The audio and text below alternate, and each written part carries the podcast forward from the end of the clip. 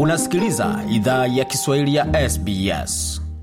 Kuendelea kusikia idhaa Kiswahili ya SBS huko na migode migirano katika studio zetu za SBS na mtandao neno namba ni sbs.com.au mkoaju swahili. Kwa sasa tuelekee moja kwa moja katika jibu la bajeti. Katika sehemu ya kwanza ilikuwa ni bajeti iliyotolewa na mweka hazina wiki jana, siku kama ya leo, muda kama mida ya saa moja unusu ya Jumanne iliyopita na siku ya Alhamis basi kiongozi wa upinzani naye alinyanyuka kutoa jibu kwa bajeti hiyo, na alikuwa na ukosoaji mmoja baada mwingine akisema kwamba kiongozi wa upinzani Peter Dutton amekosoa bajeti ya serikali ya Leba ya mwaka elfu mbili ishirini na tatu akisema kwamba haifanyi chochote kusaidia Australia ya kati. Amesema pia kuwa sera kubwa ya serikali ya Australia itazidisha mzozo wa makazi ambao Leba inajaribu kukarabati kwa kupitisha mswada wa makazi.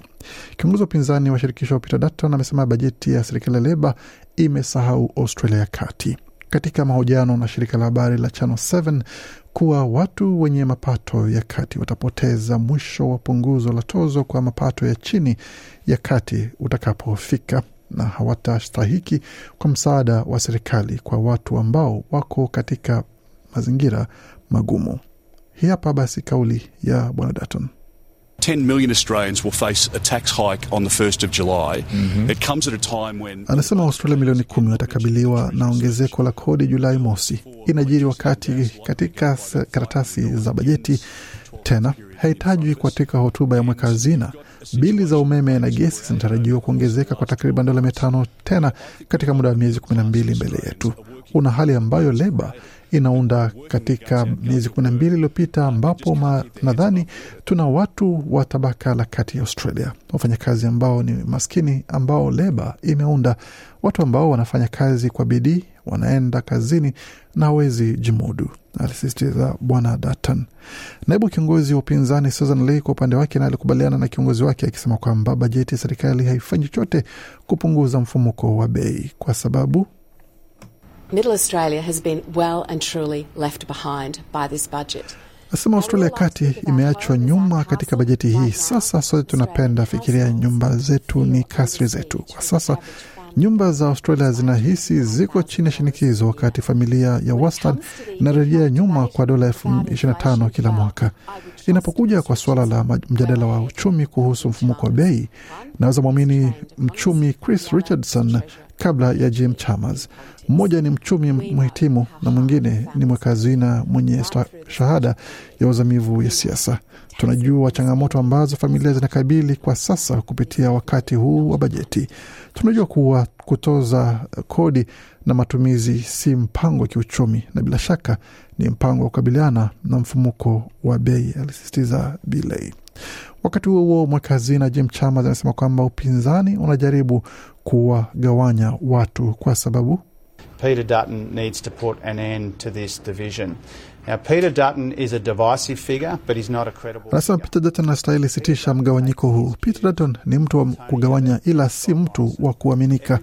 Peter Dutton huiga Tony Abbott na Scott Morrison. Kila mtu ameendelea na maisha kutoka kwa Tony Abbott na Scott Morrison isipokuwa Peter Dutton. Mkakati wake ni kuwagawanya Waaustralia, kuwachochea Waaustralia dhidi ya wenzao. Baada ya bajeti hii, bajeti yetu ni inahusu kuwaleta watu pamoja, kuwasaidia watu wa Australia nyakati ambao wako katika mazingira magumu na kuwa na fursa muhimu za uwekezaji pamoja na ukuaji wa usoni katika uchumi. Hicho ndicho kipaumbele chetu kama serikali, alisisitiza mweka hazina Daktari Chalmers. Wakati huo Peter Dutton amesema kwamba utabiri wa uhamiaji wa serikali unaonyesha kuwa serikali inataka anachoita Australia kubwa, idadi kubwa zaidi ya watu, ambayo amesema wataweka shinikizo zaidi kwa mzozo wa makazi. Huyu hapa tena. We all support a well planned migration program. We're a great multicultural. Anasema sote tunaunga mkono mradi wa uhamiaji ambao umepangwa vizuri.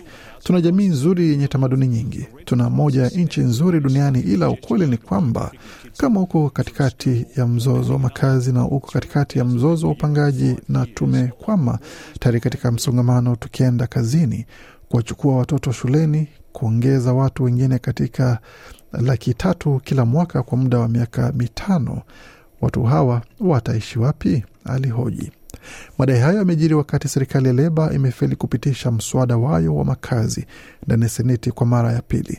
Lengo la mswada wa Housing Australia Future Fund ni kuanzisha uwekezaji wa dola bilioni kumi kujenga makazi elfu thelathini za jamii na za bei nafuu kwa muda wa mitano na kusitisha matumizi ya dola milioni laki tano kila mwaka. Chama cha mseto Greens na senata huru David Pocock wa Canberra kwa pamoja walipiga kura dhidi ya kusitisha mjadala huo na kuelekea kupiga mswada huo kura mara mbili Jumatano na Alhamisi. Chama cha The Greens badala yake kinaomba uwekezaji wa moja kwa moja wa dola bilioni tano kwa nyumba za jamii na za bei nafuu kila mwaka pamoja na kusitisha ongezeko za kodi kitaifa.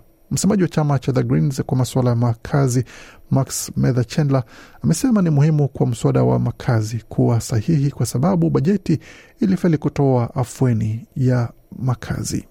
We hoped against hope that the federal budget would include extra funding for public and affordable housing. Anasema tulitumai kuwa bajeti ya shirikisho ingetoa uwekezaji wa ziada kwa makazi ya umma na ya bei nafuu pamoja na mpango wa kukabiliana kiwango cha janga la upangaji.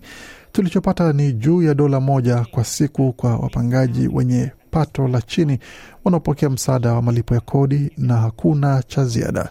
Kujenga makazi mapya ya umma na ya bei nafuu, hiyo ina maana kuwa mswada huu wa makazi na mjadala huu pamoja na mashauriano haya kwa sasa ni fursa yetu pekee ya kukabiliana na kiwango cha mzozo wa makazi. Hii ni fursa yetu ya kulazimisha serikali kutambua kuna mamilioni ya watu ambao wanakabiliana na wakati mgumu wa kupata makazi. Ila seneta wa chama cha, cha Leba Penny Wong amesema kwamba chama cha Greens kimsingi kinazuia maendeleo. Ifuatayo ni kauli ya seneta Wong ndani ya Seneti. We know that what has been happening in this chamber this week is that the partnership between the Greens Alisema tunajua ambacho kimekuwa kikiendelea ndani ya seneti wiki hii ni kwamba ushirikiano kati ya the Greens na chama cha Liberal na cha, cha Australia imekuwa ni kuhakikisha kuwa mswada wa Housing Australia Future Fund haujadiliwi, na kwa kweli haijawa na heshima kwa chama cha Greens kinachodai ni endelevu kuona kinaungana na chama cha Nationals na Liberal kuzuia mjadala, kuchelewesha mjadala kwa sababu hawataki jadili mswada ambao ni uwekezaji muhimu kwa makazi na kutoka kwa serikali ya madola katika mwongo. Wakati huo seneta huru Jackie Lambi ambaye alifanya makubaliano na serikali ya Leba kutoa dhamana kwa angalau nyumba mpya elfu moja mia mbili za bei nafuu katika kila jimbo na wilaya, amesema suluhu kwa mzozo wa makazi unahitajika haraka.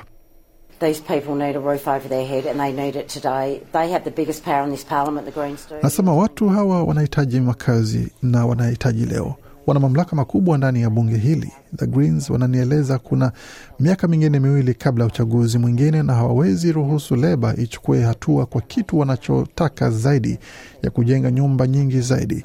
Nataka uliza, wanafanya nini kama hawawezi ruhusu hilo? Kingine ni kwamba misingi hii inaweza chukua miaka kabla nyumba ya kwanza ijengwe kufikia wakati tunapitia haya yote. Kwa hiyo tafadhali tunaweza anzisha hili kama tutachukua wiki zingine nne kabla tuketi tena. Huu ni mwezi mwingine ambao watu wataishi ndani ya mahema na watoto wao, alisihi Senata Lambi. Alipozungumzia hoja hiyo, mbunge wa upinzani Simon Birmingham alisema serikali na chama cha Greens kimsingi wanagombana tu na Well, it's always unfortunate to see lovers having a fight, isn't it? Particularly when it Nasema ni bahati mbaya kila wakati kuona wapenzi wakipigana, sio haswa inapokuwa hadharani. Vita vya wapenzi kati ya vyama vya serikali na sasa kati ya Leba na Greens, na mvutano huu mdogo ambao umegeuka kuwa mkubwa unageuka kuwa mvutano wa kibinafsi. Senata Birmingham aliweza kuleta utani wakati huo ndani ya Seneti. Wakati mswada wa makazi umekwama, watu ambao wanakabiliana na shinikizo la makazi itabidi wasubiri hadi Seneti itakapofanya kikao kingine tena kati ya tarehe 13 hadi 16 Juni kujua hatma ya sera hiyo. Na bila shaka utapata maelezo zaidi kuhusu suala hili pamoja na makala haya kwenye tovuti yetu anaoni ambao ni sbs.com.au mkwaju Swahili. Makala aliandaliwa na waandishi wetu Sofia Tarik na Gode Migerano. Hii ni idhaa Kiswahili ya SBS. Je, unataka kusikiliza taarifa zingine kama hizi? Sikiliza zilizorekodiwa kwenye Apple, Google, Spotify au popote pale unapozipata.